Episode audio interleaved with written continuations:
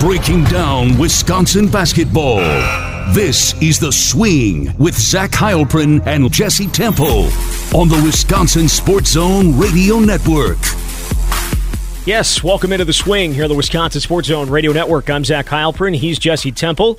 Well, it has not been a great week for Wisconsin basketball. It wasn't a great week for the swing either, uh, because we recorded an episode last Wednesday. It became outdated almost immediately. We lost uh, when, when Kobe King announced that he was leaving the program and then also Brad Davison being suspended. So we apologize. We did not get to put an episode out uh, last week. We're back. And it was not a good week for Wisconsin, but it was a good weekend for the Badgers as they uh, beat Michigan State. They were without Kobe King, without Brad Davison. They beat Michigan State 64 to 63. They moved to 13 and 9 in the year and 6 and 5 in Big Ten play. Only two games out of first place uh, with nine games to play. There's a lot of other teams in that mix as well. Uh, and Wisconsin is a part of that. But uh, lots to get to. We're going to be chatting with uh, Jim Polzin for the Wisconsin State Journal coming up in a little bit. He was the one that uh, talked with Kobe King. We get his take on that and, uh, and, and a couple other topics as, as well. But Jesse, that win on Saturday, and we'll talk about the Kobe thing and the, and the Brad Davison thing, but I did think the win is important to talk about first and foremost because of everything that they went through to come out and have the first half they did, and then to hold on for dear life and, and win that game. It's the biggest win by far this year, and one of the bigger ones of Greg Gard's tenure. That's exactly what I was going to say. It's the most significant win, at least in the last few years, because of everything that had been swirling around the program. And it's funny how narratives get started because I wrote about this in my story off the game that the, the words chaos and Wisconsin are almost never seen in the same sentence. We know the Badgers have been a model of stability for the last 20 plus years. And yet this week, that's pretty much all we heard that Kobe King was leaving the program. Brad Davison was suspended because of what the Big Ten deemed a pattern of behavior that had previously been established. And I think people were conflating two completely different situations and putting them together. But nonetheless, that was what was being said. Wisconsin basketball is on the verge of collapse potentially. And yet here they are beating the co Big Ten leaders in Michigan State after losing two straight. And this to me is the type of win that changes a season. And I know sometimes we can speak in hyperbole in the media, but just because of the win, the opponent, what was going on, I think this changes everything for this team because it shows them what they're capable of. And the fact that they did it with seven scholarship players and really a seven man rotation when for the second semester on, they had a nine man rotation, just unbelievable. It is. And you mentioned the chaos and, and that narrative that was put out by at least one national publication and at least one national writer. And I know you are not in the business of criticizing other people in this business, but I will. Rob Dauster coming out and saying that the Kobe situation and the Brad Davison situation sent Wisconsin spiraling into disarray was a little over the top, I thought. And it was great to see that Wisconsin shut that narrative up pretty quickly on Saturday because it is, Wisconsin is more of the program than they are parts of the you know the the parts that come together and make the program are much better than just one or single one player here one player there. And the way that they played in that first half was one of their better performances obviously when you're when you're leading Michigan State the way that they did. And for them to find a way even with a little bit of Michigan State's help there uh, find a way to win that game you're right. It does change a lot for this team because right now you're we, we talked about it. They need they need to get to 18 wins to make the NCAA tournament. They're five wins they're five wins shy with nine to, nine to go, and five of those final nine games are at home. So they'll have that going for them. But I just thought that it was an opportunity for them to shut up a lot of people, and they did it. And I, I, thought it was interesting what Tom Izzo said after the game. We, we I don't know, like who is he? Okay, go ahead and tell him and what he said because he, he called out like a, a Wisconsin media member. So, like I don't know what he was talking about. You there. know, I actually I wrote the story and then before it published, I, I told my editor I think this is not what he meant. This is actually what he meant to say. He said that he had his people. He's not on Twitter. He said that he had people tell him about. And he said it was a reporter that asked Greg about the program being in disarray, which never happened. And I wrote it, and then on my way home, I was like, I was at that Thursday press conference, and no one actually asked him about that. And then I put two and two together and realized someone probably showed him the story. It wasn't someone specifically asking Greg straight yeah. up, "Is the program in disarray?" It was the story that we we previously referenced about uh, someone proclaiming the program to be in disarray. But either way, Tom called the query ridiculous, and he's really been an advocate for for Greg. Yes. Tom is the the elder statesman in the Big Ten. We had a chance to talk to Greg on Thursday, which I thought was a fascinating twenty plus minutes because it was really Greg defending the program and the direction of the program. Um, but he said that Tom called him Wednesday night and they talked about a few things. But I thought I thought Izzo he said we got our ass kicked today by a team that played for their coach, played for their school, played for each other, uh, and I just thought that was really interesting. Now coaches are going to stick up for other coaches, but I think that was pretty significant. It was, and the thing about Tom Izzo, it's kind of funny, is because when Wisconsin started getting good again, and obviously Izzo that 2000 Final Four run that they had, and then being like the only team Wisconsin lost to, like in the final two months of the season, was Michigan State, and there was some bad blood there with you know with with Tom Izzo and Bo Ryan to begin his tenure because Wisconsin never beat Michigan State until Bo Ryan came, and then they started beating them. They ended their 50 some odd game home winning streak, and there was a lot of back and forth there. But I think as he's gotten older, and honestly, they've become more successful against Wisconsin. I mean, this this broken eight game winning streak for Michigan State on Saturday, that he has become a little bit more, in Wisconsin fans' mind, more um, tolerable. You know what I mean? But he does. He has a lot in common with Greg Gard, having to replace legends. And obviously, he's taken the Michigan State program to another level, even more so than Judd Heathcote had it at. But they have, it's 20 years apart, of course, but like it's, it, they have common ground. And I think I never would have bet at the beginning of the 2000s that Tom Izzo would be coming here and saying that, and uh, Wisconsin fans would be actually warm to the idea of Tom Izzo. Like that's kind of an upset there. And Greg talked about how much he appreciated the support. Another interesting thing that he said after the game, uh, Greg did was the people that he listens to, and he, the, the, quote that he said is "Never take criticism from anybody you would never ask advice from." And he said that he's willing, he'll listen to Tom Izzo, he'll listen to Bo Ryan, he'll listen to Dick Bennett, guys who have been through the wars and the battles of, of Big Ten basketball and understand it. I thought that was interesting too. I'll rarely take any life lessons from a press conference, like ever. Like any press conference, any coach, doesn't matter if it's Greg Gard or you know Mike Krzyzewski or Bill Belichick. Like I'm not sitting there trying to get life lessons from them, but like that's a really really good way of thinking about things because in this age of criticism that happens every single day, including us criticizing on this program, his program, like and on Twitter, people criticizing everybody else would you take advice from them? If you would not take advice from those people, then you shouldn't listen to the criticism. It's easier said than done, but I think that's a really, really good life lesson.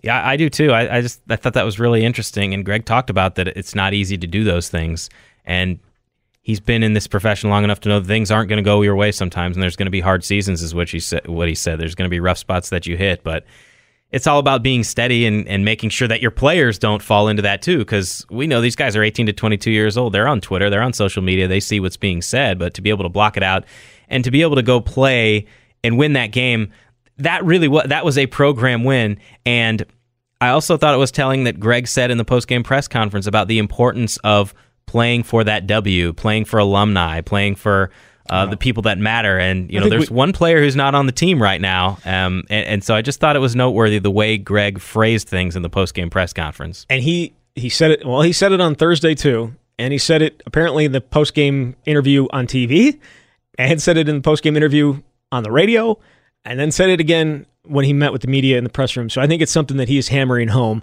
And there's only one person. You might not want to say the name, but I'll say it. Kobe say King. It. That's exactly who he's talking about. Kobe King. Like there's there's no doubt that, that is what it is, and that's fine. And hey, that's fine because Kobe King came at them with some of the comments that he's he told Jim, and we'll talk again. We'll talk with Jim about those comments. But he came at them, and there's no reason that Wisconsin should sit there and take that. I mean, I, especially when you feel so strong because they are they are very strong comments and they're they're hits at your integrity, at your program's integrity, at your personal integrity. It's it's hits at a lot of different things. And I think that if he needs to do that, there's this isn't really necessarily about taking the the higher ground. You know what I mean? It's being the better the better man or anything like this. This is someone attacking you personally, and you have to react to it. Greg really did defend the program, uh, and he had to on Thursday when he met with yeah. us. And he I thought he did a really good job at it and he more than once pointed out that there are nine recruits that are coming in in the next two recruiting classes. The first time he did so in his introductory statements it was without prompting. Yes. And then he was asked a little bit more about it and he talked more about it but he wanted to send a message too that this is one player who was unhappy with the program. You've still got everybody else on the team right now. Everyone else showed up to that game at Iowa. Everyone else showed up and uh, did their best to either support the team or do do well on the court against Michigan State. But you've got nine recruits coming in. This is a top 20 recruiting class in the next class 2020 where you've got five players and already you've got four or three four star players that are committed in the 2021 class Wisconsin has not had three four star players in a class in 15 years, 14, 15 years. So he's developing something, and he wanted everyone to know that. And I think that's what it, what he was trying to hammer home. Like the and it's not just that he has those classes; those guys are excited to get here. Is what he said. You know, he, he and they went up to to La Crosse. Now Greg said they had not been up there, you know, in a while, and so they went up to see him. But I think we we know why they went up there to talk to the Davis twins and get their feeling because they went to the same. They played with Kobe King at La Crosse Central. They they won a state championship with Kobe King, and so it's one of those things where you just want to get their feelings about it and get and answer any questions. And according to their dad, who talked to pretty much everybody in the world this week, uh, he said they're all in and they're excited. And I don't I don't disagree. I mean, Johnny Davis wants to play early, and Kobe King leaving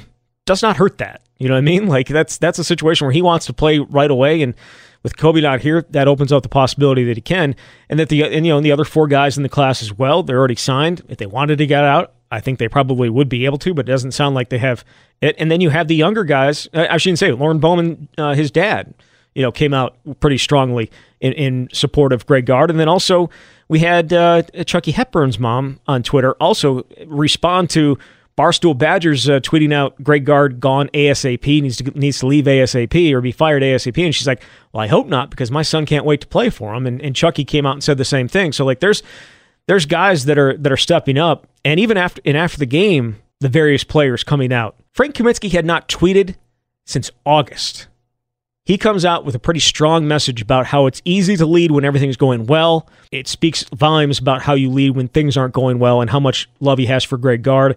He was not the only one. Duje Dukan did, uh, Sam Dekker did, Jon Leuer did. Like all these guys came out and uh, supported Greg Gard. And I don't know if that was just on their own. Either way, to come out and say the way that, or talk the way that they did, the program is rallying around Greg Gard, both future and past. I think that support says a lot about Greg's how secure he is at Wisconsin. Now you ultimately have to win games on the court, right? If Wisconsin collapses down the stretch and doesn't go to the NCAA tournament or sneaks in and loses the first game, and then it's been several years since they won, maybe the conversation is a little bit different. But at least as of right now, it's exactly as you said to have the parents of two recruits, one of which is already signed in Lorne Bowman and Melissa Hepburn, the, the mom of Chucky Hepburn, to say what they said on social media, and Chucky with the hashtag in Gard we trust. I think that says a lot, but the former players too. Greg has built up some some clout, um, and I think just because one player is leaving doesn't mean that the program is in shambles, and you're seeing that. Yeah. Um, again, the Kobe King story dominated the headlines last week. Brad Davison not playing. He certainly looked like he was struggling to be on the bench the way that he was, was going crazy, uh, and that was probably extremely tough for him.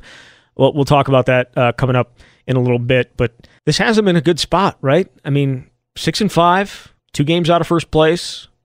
There's a whole bunch of other teams right there, but you have to feel good, at least right now, where they're at, coming off, uh, especially with their schedule. There's some tough games there, there's no doubt, including on Wednesday at Minnesota, and they have to go to Nebraska, and they have some other tough games on the road. But it's possible. I mean, they they they can either whether it's twelve and eight or eleven and nine or ten and ten, whatever it is. Ten and ten gets them in the tournament too, but eleven and 9, 12 and eight finalize it. As Wisconsin entered the week, the Badgers were in seventh place in the Big Ten.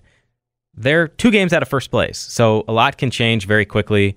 And you're right. I think they're in great position right now. That was their sixth quadrant one victory. I know we've sort of been keeping track of that for uh, the entire season. But yeah. they at the start of the weekend there were only four teams that had more. Kansas had eight. Baylor, Butler, Seton Hall had seven. So for Wisconsin to have six quadrant one wins, it's a pretty strong NCAA tournament resume. You, it would have to go sideways in a way that I don't think we foresee for them to not get in at this point.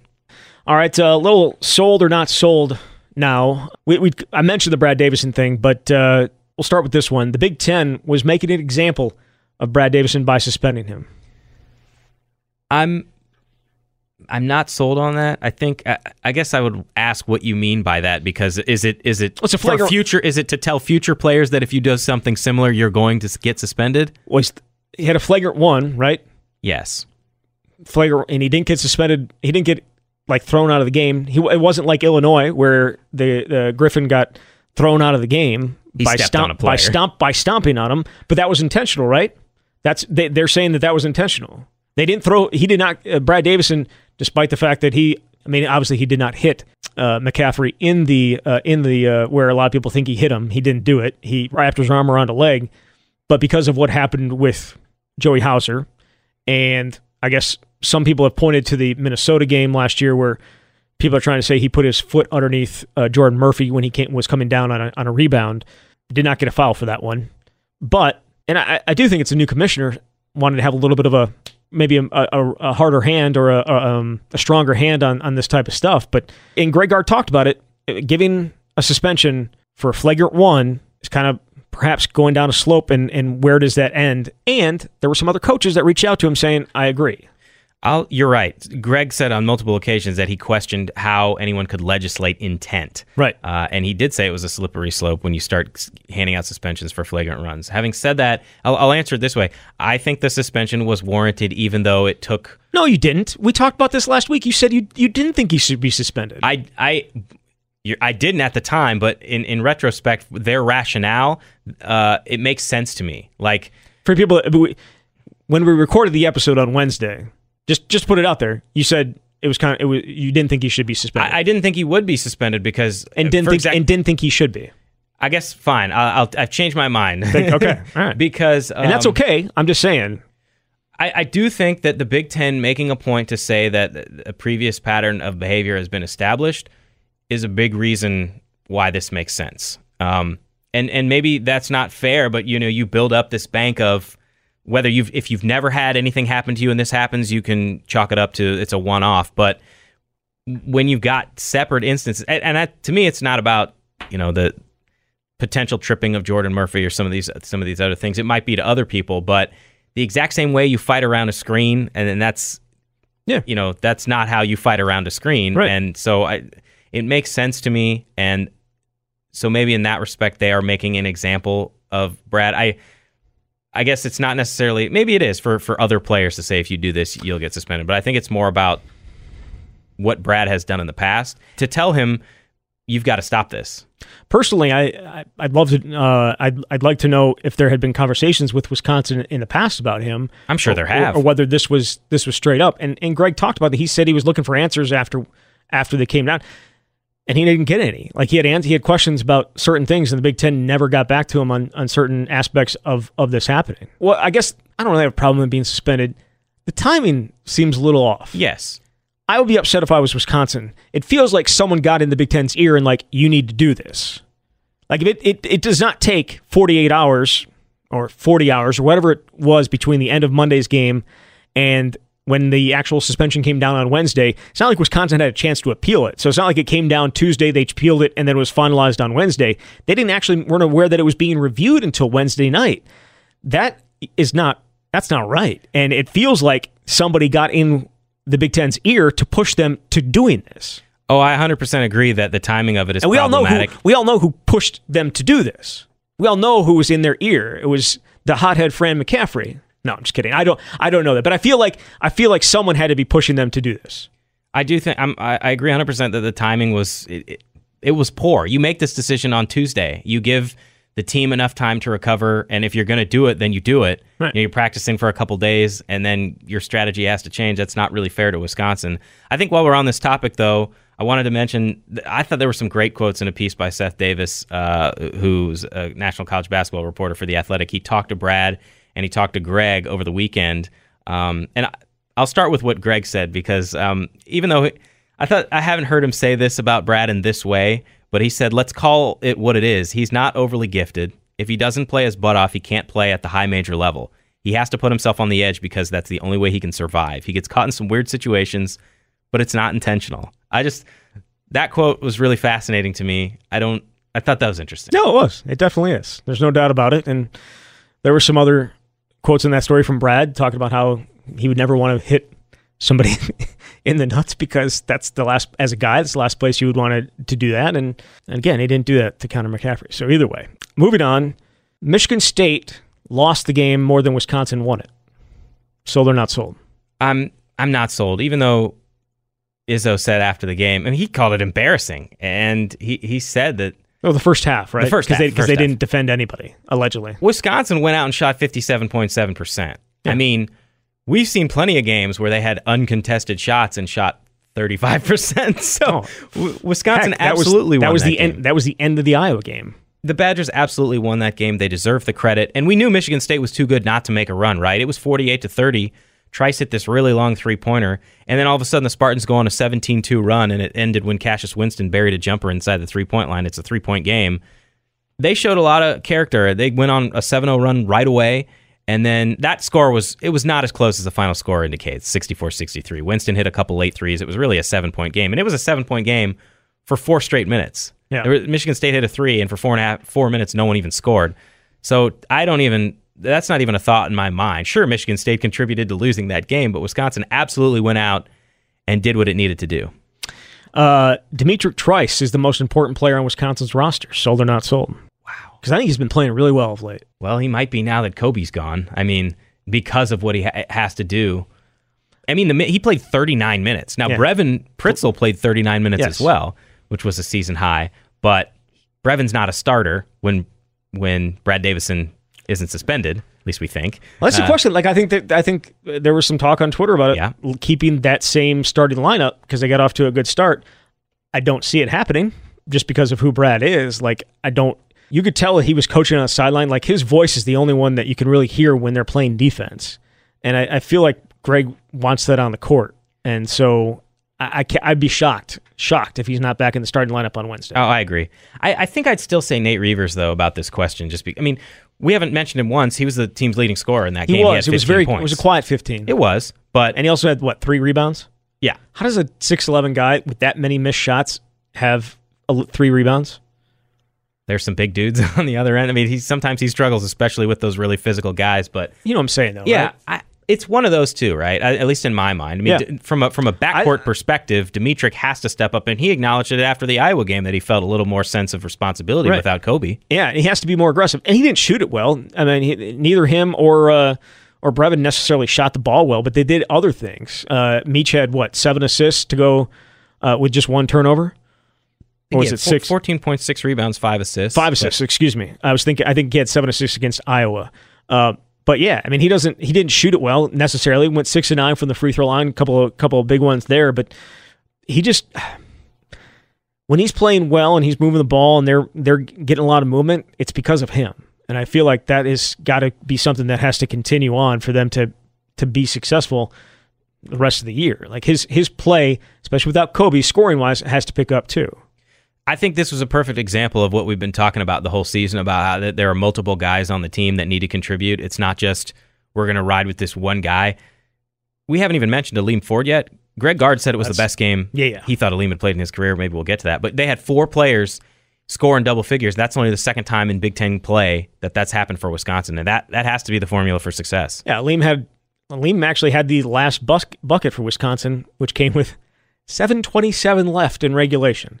When you score with seven, like your last bucket, your last field goal is with 7:27 left. Usually you lose those games, especially in tight games, and they didn't uh, because they did all the other things well and uh, kept Michigan State uh, from from getting a lot of easy shots outside of Xavier Tillman's uh, few few misses at the at the uh, at the rim. But look, they they played well enough to win, and I would agree with you. Wisconsin won that, not Michigan State lost it.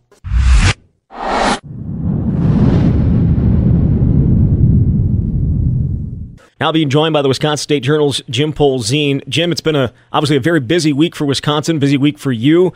Uh, the Kobe King story broke Monday as the Badgers getting ready to take on Iowa, and then on Wednesday, obviously, he announced that he is leaving the, or it's announced that he's leaving the program. You caught up with him on Thursday to hear what he had to say, and he had some, you know, pretty significant things uh, to say about Greg Gard, about the program, some of the things that he thought were not proper in the way that he was that he was talked to, and maybe also threw some of his teammates in there as well. But when you when you step back and you look at that conversation that you had with him, what's the one line that stands out? One line that that stays with you? Well, I guess I guess the one thing that stood out to me is you know I went into that conversation wondering why because I think mm, like everyone else I was stunned that he would leave when he did. Um, so finding out why and, and his Instagram post wasn't you know there was some stuff there but there was you know nothing it was kind of general. So when he told me that it was it mainly that his issues with were with Greg Gard and and as he put it how um, he and others were talked to by Greg Gard. That's that's probably the most surprising thing. Now, I realize everybody probably read that story and wants specifics and and details, and you know, I I, I kind of left the conversation thinking at some point Kobe might have more to tell, but you know, it's it was it was a long, it was a 45 minute conversation, and you know, I think there were a lot of things that came out of it that were surprising to me. Um, but you know, Greg Gard had his chance to respond to it, and I thought you know did a pretty good job, and and and, and here we are. And then you know for them to come out two days later and play like that, I thought was I thought was um, big. They played hard for 40 minutes, beat a really good team. Um, I, I thought that was a really good response by the program. Jim Kobe said that other players are frustrated with how they're handled by Greg. Um, you mentioned that was one of your more significant takeaways from the story. Do you think that comment is something that could linger around the program? Or what, what do you think the long term impact is of Kobe saying something like that? Well, I mean, the thing is, again, it's a, it's a very general statement, and certainly no one, I guess my takeaway was no one's as frustrated as Kobe was, right? I mean, he's, he's so miserable that he's walked away with half the Big Ten regular season left, right? I don't think that's going to happen for anybody else. I don't see. And certainly, if you looked at the faces on on Saturday of the guys that played, you know, they played hard for the for each other. They played hard for the program. Um, nobody looked unhappy out there. I, you know, there was, didn't see any body language. Was, it was a team that rallied around, um, you know, themselves and their coach and the program. So I don't know that anything's going to be lingering um, throughout the season. I, I really don't. Now, what happens if they have a little adversity? If they lose two or three straight? Um, if they, you know, end up on the wrong side of the bubble? I don't know. But I thought Saturday was kind of a telling moment in time of just how how they responded. And it's also not to say that there aren't players frustrated, but maybe you know, maybe they're just not as frustrated as as Kobe, and maybe it's just normal. I think I think players get frustrated all the times with their coaches, and they probably get offended by the stuff that coaches say. Um, but nobody certainly was to the level of Kobe, uh, who you know who just felt it was time to walk away. Were you surprised that Kobe decided to do an interview in the first place? A little bit. Uh, I mean, I had reached out right after his announcement came out and said, "Hey, you know, can we talk?" And then had talked to some people in his life um, and, and his inner circle, and I think what maybe tipped, um, what maybe tipped it in the favor of talking were the, you know, Andy Katz going on and saying what he did and blasting him, and social media was blasting him, and you know, there's there was you know, it was basically Kobe King is a quitter. Um, how could he do this to his teammates? Um, I just felt like he felt like he needed to talk, right? Like, hey, I need to get out and explain some of this. Now, I, he obviously wasn't ready to explain everything and give and give details, but I think he wanted to be have his some of his story out there to tell. And you know, I don't know that I'm special in this scenario. I think that could have been anybody he talked to. I do think that the fact that I wrote that story about him and his his mom and his you know his his estranged NBA father um, in November, I, I think that gave me a little bit of an edge because I think he trusted me to tell that story and the way that that story was you know handled. I think he was he was happy with his family was happy with. So you know I think that's all it was. I, he was going to tell a story to somebody, um, whether it was me or or somebody else on the beat or somebody nationally. So I, I just think he thought it was okay that he did it with me. Can talk with Jim Polzin from the Wisconsin State Journal here on the swing. Uh, Jim, flashing forward to Saturday, and obviously it has a lot to do with the team not maybe playing awesome, you know, losing three of four. But when Greg Gard was introduced on Saturday, there were some boos from different parts of the the Kohl Center. I think it's the first time I've ever heard them.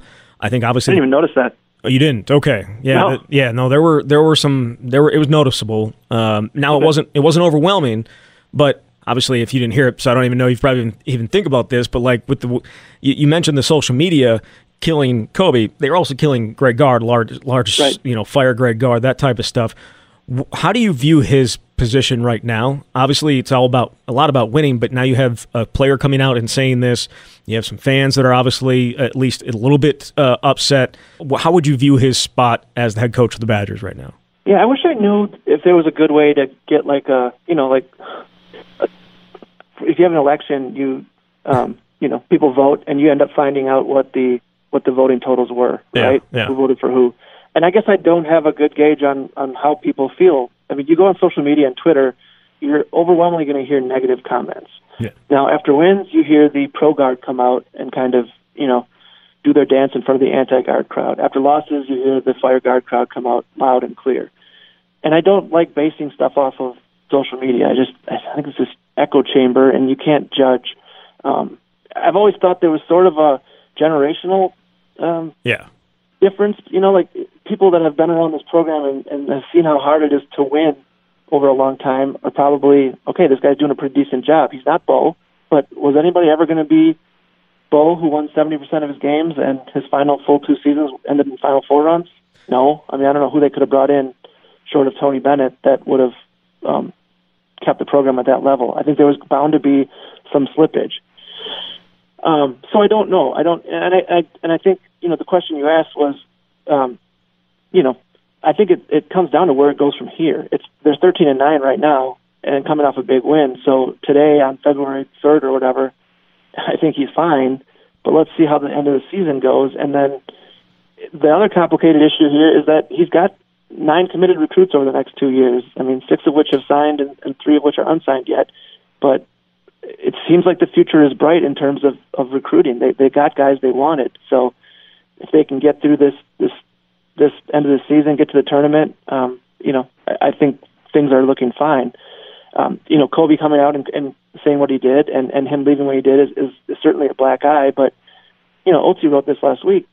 Greg Gard's done some of his best work in when it seems you know things are going just terrible. The first season, um, you know, I thought he handled the Howard Moore crash and, and, and that tragedy really well and kind of rallied everybody together. There's been various other points where where where things don't look good, and they end up, you know, the program ends up rallying around him, and I think that's a sign of leadership. I really do. So, you know, I think we have to see what happens over the course of the end of this season, and and you know, and frankly, a lot of people are going to base their opinions based uh, off of uh, the NCAA tournament, right? I mean, if they go one and done again, and it's been three years since they won an NCAA tournament game, then you know the seat probably gets a little bit warmer. But also, none of our opinions matter all that much. It, it really comes down to what Barry Alvarez and the people in, in his inner circle believe. And I guess I have no indication right now that that Barry's unhappy.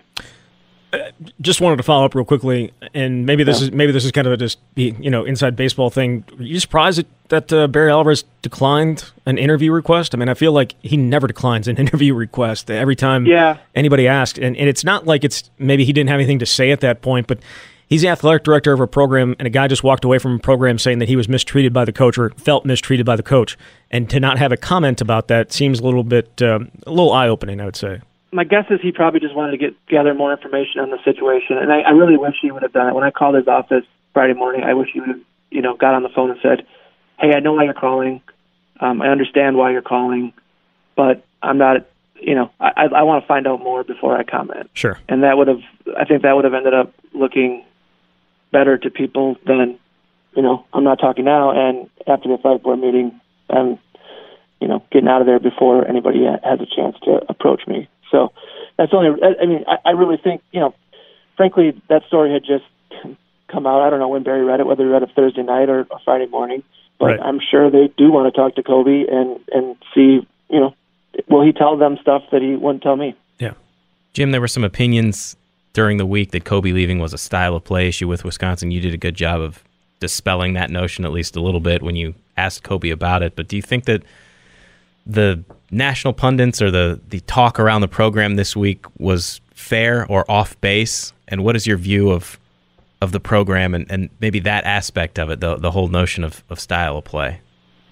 Yeah, I mean Tyler Herro chiming in didn't help matters any, and you know, like I've told others, you know, for ten months Tyler Herro thought that this program was just fine. I mean, he picked Wisconsin over a pretty good list of schools that included Arizona and and you know Marquette and, and other more up tempo styles. Um, and for ten months he stuck with that commitment. It was only when you know Kentucky came in and and you know that he changed his mind. And like again, I've said this a million times too, but he made the right decision. I think Kentucky was the right place for him. He's in the NBA right now because of um, you know being able to play at Kentucky for a year and have a good year there. And he's probably right. He might still be at UW if had he had he come here. Um, but I think this style can win games. I mean, Virginia won a national championship playing essentially this style, right? Um, Wisconsin has gotten to Final Fours playing this style, so I think this. I think it's challenging to recruit here. I've always said that.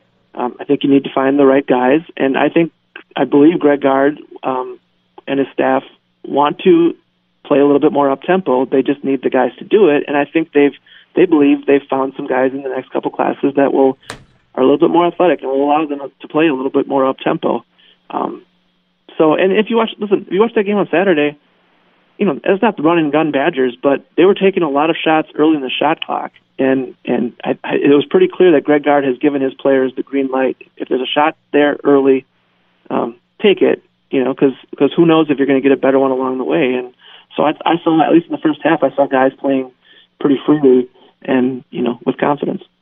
Obviously, the Kobe story was a big one, but then obviously Brad being suspended for a flagrant foul. Uh, the, the, flagrant foul against Iowa was suspended for the Michigan State game.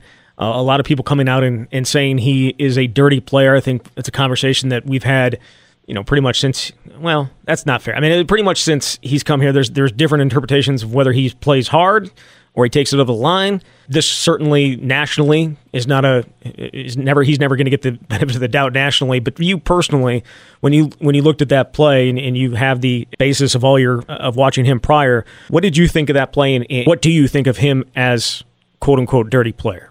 Yeah, I mean, man, it's it's so. I think anybody who's dealt with him, um, it's it's just it's so hard to balance that because off the court he's you know he's a really good guy to deal with um, I think he gives insightful, strong answers. Um, you know, there was a time, I, it might still be true, that he was leading the athletic department, student athletes um, in community service hours, right? So he's off the court. He's he does everything right, and I think is you know a, someone that people alumni can be really proud of. But there have been times on the court where where it's just it's it's hard to you know it, it's hard to look at that play against Marquette and then this one and you just can't ignore it. And that those plays happen. I'm not going to sit here and say that was his intent. Um, I'm not inside of his mind. So for me to call him a dirty player, I think would be out of line. Um, but I, like I've said before, I don't have a problem with the Big Ten suspending him because those aren't the way. It's not the way Wisconsin's taught to go around screens. And twice now, um, he's made contact with the groin region of, of opposing players at critical moments in games. Um, so if that's the pattern of behavior um, the Big Ten is talking about, then I have no problem with the one game suspension. Um, now, unfortunately, that gets you know a, a conference doing that gets Brad branded as a dirty player. And when you add in all the other things, the Minnesota game last year, that again the Big Ten took a look at that play and, and didn't think anything was wrong with it. The Big Ten clearly took a look at the Hauser play from last season and, and didn't do anything off of that. But this is a new commissioner, and, and I think it's pretty clear that this new commissioner wants to you know, set a tone, and and he's done that with two suspensions, and um, you know, in his tenure already, one of which was Davison. Jim, you've covered Greg Gard for every game that he's coached since he took over for Bo. You've known him for a long time. Um, how significant do you think that victory against Michigan State was for him and for this program? I don't know if it's fair to ask you to rank them, but I might ask you anyway. um, where does that one rank based on what, what had been swirling around the program and, and what it meant for, for Greg? Yeah, it's got to be right up there. I mean, in terms of significance, the, the only ones I can can think of that are close are you know beating Villanova in the in the round of 32 to get to the Sweet 16 because without that second Sweet 16 um, on his resume, I think you know I think people are a little bit more unhappy. But that that win certainly was big. There were some wins that first season that frankly got him the job. You know, winning at Maryland was huge. Beating Michigan State by a point um, here was was huge. So it's certainly top five. I haven't really thought about you know where they rank, but I you know I just think not only was it that they won shorthanded, right? I mean, the fact that they were shorthanded and beat a, a really good team, I think, was huge. But the flip side is, had they lost an 18 point lead in the second half um, to end a week that had been just brutal for the program, it, it would have. I, I can't imagine what the mood would have been, or or how you pick yourself off the off the court like that. Um, so I, I just thought it was important just to get out of there. You know, second half wasn't pretty by any means offensively, but they had to find a way to win that game, and they did. And and now I think the next challenge is is building off of it. I mean, it's you know, like Tom Izzo said, a week like that, you can play hard and and play off emotions. Um, but what happens in in games two and three? And and the one thing this program has struggled with this season is consistency and kind of getting on a roll and winning. You know, putting together a winning a long winning streak. So there's still time to to you know make a run at a Big Ten title here. I know they're two games back with nine to go, but the best part of their schedule is still remaining and uh, pretty favorable games at home. Um, if they can get on a run here and and improve their NCAA seeding, who knows? I mean, you know, maybe this team can can make a splash in March. But um, but to do that, I think they really had to win that game Saturday, and and and and that was huge. What what if one of those Xavier Tillman plays actually goes in? You know, and obviously, and obviously they it wasn't 64-63. It was they were up by seven in the last in the last minute, so it wasn't as close as that that was. But there are a lot of things could have gone one way or the other in that game, and, and they ended up coming up Wisconsin's way, and, and Wisconsin got the win that they desperately needed. And uh, we'll see what happens on Wednesday when they go to Minnesota. Jim, thank you very much. My pleasure, guys. Thanks for having me. All right, me. there he is, Jim Polzin from the Wisconsin State Journal.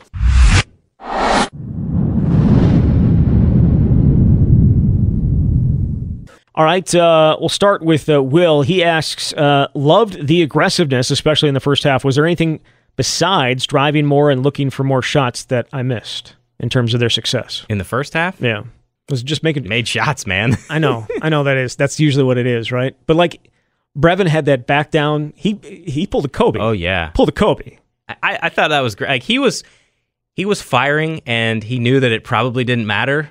Like he had the green light, and that's the that's the honestly that's the Brevin that I think we all want to see. Oh, for sure. He was only two for seven, but you still felt like I still felt like almost every time he shot it, there weren't bad shots.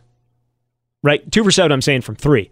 He also had the the miracle uh, throw up underneath the basket that went in, but I don't think that there there really was. They moved the ball better and got better looks. Michigan State didn't necessarily guard great there in the first half, um, but I thought Wisconsin had some, some good looks in the second half that didn't that didn't go down. But again, they also hit some tough shots. He leaned forward. This this either his first or second three was NBA range, and there was a guy in his face. Yeah, Uh, he had a step back. I think he, I think it was a two. He was in front of the line, but it was just I was Oh, even yeah, as it and that was in the first I thought, half. man, that is a bad shot, and it went in. And Well, it was, it at was the end. Of, it was at the end of the shot clock. He didn't really have a choice. But, but it was just like not a shot you would normally want No. Aleem to take, and he nailed it. And it's like, oh, it's one of those days. I feel like Wisconsin, and maybe this is just because I see Wisconsin more than anybody else. When guys don't think and they just play, they're so much better. Aleem, when he doesn't think, when he's not thinking, he just goes and plays. And he was, you know what? To be fair to him, he was aggressive against Iowa, but he got into foul trouble. He, I mean, it, did, it wasn't didn't always look great, but he was aggressive against Iowa, but he got in foul trouble, and, and so he was kind of limited there. But when he's aggressive, they're a better team. And we saw aggressiveness at the beginning of the year, but they are much much better team when he's aggressive. And yeah, and Brevin, when Brevin doesn't think, he just shoots. Just go shoot it. There's there's I mean, what's the worst that's going to happen? You're going to miss it. Who cares? Right. Every- it- everyone else misses. every- Everyone else is missing too, right? Take if it's a, if it's an okay, somewhat okay shot, take it. Aleem really is an X factor on this team. He had gone the entire month of January without scoring in double figures once. He didn't even get more than eight points. And so when when you add that into the mix with what some of these other guys can do, we saw how big of a difference it can make. CT Badger asks, when it's the stripe out game and the guy sitting next to you is wearing the wrong color, do you say anything to him? Yes, There were a lot of people that, I noticed that too. yeah, there were there were quite a few. You had one job, man. I guess two. Show up to the game. Show up That's most game- important. Show up to the game and wear the right color. Yes.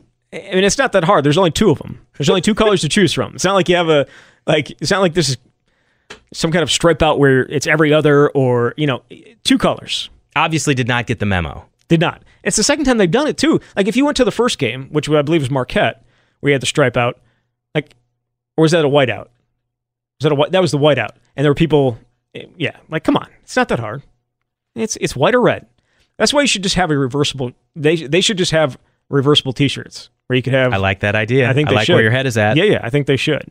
See, he follows up. CT Badger asks, any insights on the recurring trend of Badger struggles on offense in the final minutes of game, exhaustion, opponent desperation, lack of a true breakdown point guard? I don't think it's the last thing because D'Mitrik can get his shot off, and we see what he does when he comes off a screen dribbling to his right. That's his shot. Michigan State is a pretty good team and got it together for long enough to get itself into the game. Wisconsin did not shoot very well, but I, I, I don't know. I still give the team credit. They, they could have folded. It was 50 47, and they got the buckets that they needed, even though the last seven and a half minutes went without a field goal. I, I mean, I, I don't look. It's hard to look at a negative out of that game. You can look at a negative from Oh, there's from there's plenty of negatives to look out of that game. well the the overall outcome. Like they yeah, it, it- five days earlier they have a 12 point lead against Iowa and get outscored 23 to five. That's a problem because you lost the game. yeah, I just it's not a big. They won the game. That's they did, but you matters. can't. I mean, you can't just overlook the problems though they they had. I mean, you. I mean, obviously you can. You are, but nine like nine points in the last fifteen minutes of the of the last two games. Like the f- seven minutes against Iowa, last seven minutes against Michigan State, you've scored nine points. Is that is that not a concern? And, I- it's a convenient and what do you- statistic. and what do you? It's an important statistic. only if they lost to Michigan State. No, it's no. Come on, come on. Like we can ignore all the bad things they do if they if they win. Is that what we're saying? it's. I'm choosing to. Here's the thing: I- in, in that situation, because of what had transpired, any win's a great win. yeah, Any way it happens, yeah. but it doesn't totally absolve them of the situation they were in. Now, give credit to Michigan State; they had the best field goal defense in the Big Ten coming into that game. So that is you have to at least acknowledge that too. But the the the end of the end of shot clock or the end of uh, game those droughts not ideal. Not ideal for success in late February, early March. No, we've seen it all season. Really, We have, but not that well, not that bad. Seven minutes. they had 15 points in the first half against Purdue. That They did, but that games was ago. But that was the first half. Well, We're talking about the end of the second half. Last seven. Yeah, no, it hasn't been good. Hasn't been good. I will say this: they totally, they're them catching fire at the end of uh, not catching fire, but scoring a bunch of points at the end of the Purdue game really ruined something for me. I, the entire second half, I was doing research on the fewest points they'd scored in a game, and they were they were so close. Not, I mean, fe- fewest points scored in a Big Ten game over the last 20 years or something like that. And they, you know, obviously had the Big Ten tournament game that they only had 33, but past that, there were there were some games in there where they only had like 40 something. A lot of them during the Dick Bennett era, to be honest with you, last 25 years or so. Totally ruined it by by scoring some points there at the end. I don't know why they had to do that, but is a McCarthyistic method of tracking the names of those calling for Gard's jobs something we can or should do? I say yes. Yes, it is. That according to Adam. Um, what is it like a spreadsheet? You- You, McCarthyistic- have a, you have a list of people that you refuse to speak with. Originally, I thought he was talking about Mike McCarthy. I'm like, that doesn't really make any sense. But he's talking about Oh, communism? he's talking about Senator McCarthy. We went way back and way Yeah, back. I believe. I believe. Yeah, a McCarthyistic method of tracking the names of those calling for Gard's job, as you would, as you would track the names of uh, of communists. I was going to say I was not aware that Mike McCarthy was into that. Yeah, no, no. That that kind of makes more sense to me now that I think about it. Look, there are going to be there are there are people. That's what people are going to do. I mean, and and Jim talked about it as you heard in the last segment. He talked about that, and I feel like it does skew towards the younger uh, people in this fan base, especially those that are currently in school right now. Uh, I believe, at least from from what I could tell, being there in the stadium, a majority of the the booze came from the student section when when Greg Gard's name was announced. You had the signs up in uh, one of the dorms downtown saying "Fire Greg Gard now" or "Fire was it Fire Greg Gard ASAP." Like you have that's that's the type of people that are doing this. Like it's a lot of it skews younger, so you would be putting a lot of high school and college kids' names at that list. And I don't think we want to do that, but I think the good news is that Greg isn't listening to this stuff, or at least isn't. but we can't say that. Go ahead. He's not on Twitter sifting through. If you He is were on to Twitter, follow he is on Twitter, well, but- sifting through what people are saying, at least I don't think he is. If you were to follow Wisconsin basketball Twitter account, where the, they'll post score updates from games, in the same game you will get fire Gard because Purdue's on a 17 to 4 run and Wisconsin's losing by 6. And then or or pick any game where Wisconsin has a rough 7-minute stretch and then all of a sudden wins. You know, the crickets after the game when Wisconsin wins. It's just it's total nonsense and you you if you're in the program, you can't get caught up in that because it would just completely drain you. You would be mentally unengaged and not be able to focus on anything else. It's it never stops in this 24/7 social media world and it's not really fair for the most part. Well, you say Greg Gard is not affected by it. I think this past week did affect his family. I, I do think that there were probably count on a single hand how many times I've seen his family in a post game press conference, and maybe the fact that it was a day game and it was you know early afternoon and it wasn't like standing there at 10, 10.30 at night, but the majority of his immediate family was was there. And I do think it bothers them. I do think the things that are said about him bother them. They're in the community. They're in the, the kids have to go to school. They have to hear that type of stuff. I think it does affect that. And so while he doesn't have to, I'm sure he's hearing it from other places. And that's unfortunate. But again, it's also, to be fair, something that comes with the job. But Wisconsin got the uh, the win they needed to against Michigan State. They now go to Minnesota to face the Gophers, who are uh, also desperately trying to get some wins to get themselves into the uh, NCAA tournament. They're uh, what, they're in the 40s, right? Uh, 44, I believe, in the net rankings. Uh, Wisconsin is 32. They actually went down after they beat Michigan State, so that makes a whole lot of sense. Um, but we'll see. It's a big week for them. They got Minnesota, and then they welcome Ohio State at the Kohl Center, where they're going to be welcoming back the Final Four team from uh, 2000 and celebrating with their their throwbacks. The throwbacks are nice. Do you see them? I did see them. They're nice. They're not bad. Are they're not better than? I the- like the Black History Month uh, February Yeah. jerseys from a few the- years ago. It's not the even so much. ones. It's not even so much the jerseys. The it's shorts. shorts with the old school Bucky on it. oh yeah. Which you got. You got them right. Oh yeah. Yeah, you went out and got them. You can't find them anywhere else. Like there's no one's have them for sale. Nothing. But uh, they got some nice throwbacks. I actually kind of like their throwbacks much better than I like their regular uniforms. Yeah. Either way, Jesse, thank you. Thanks, Zach. You've been listening to the Swing here on the Wisconsin Sports Zone Radio Network.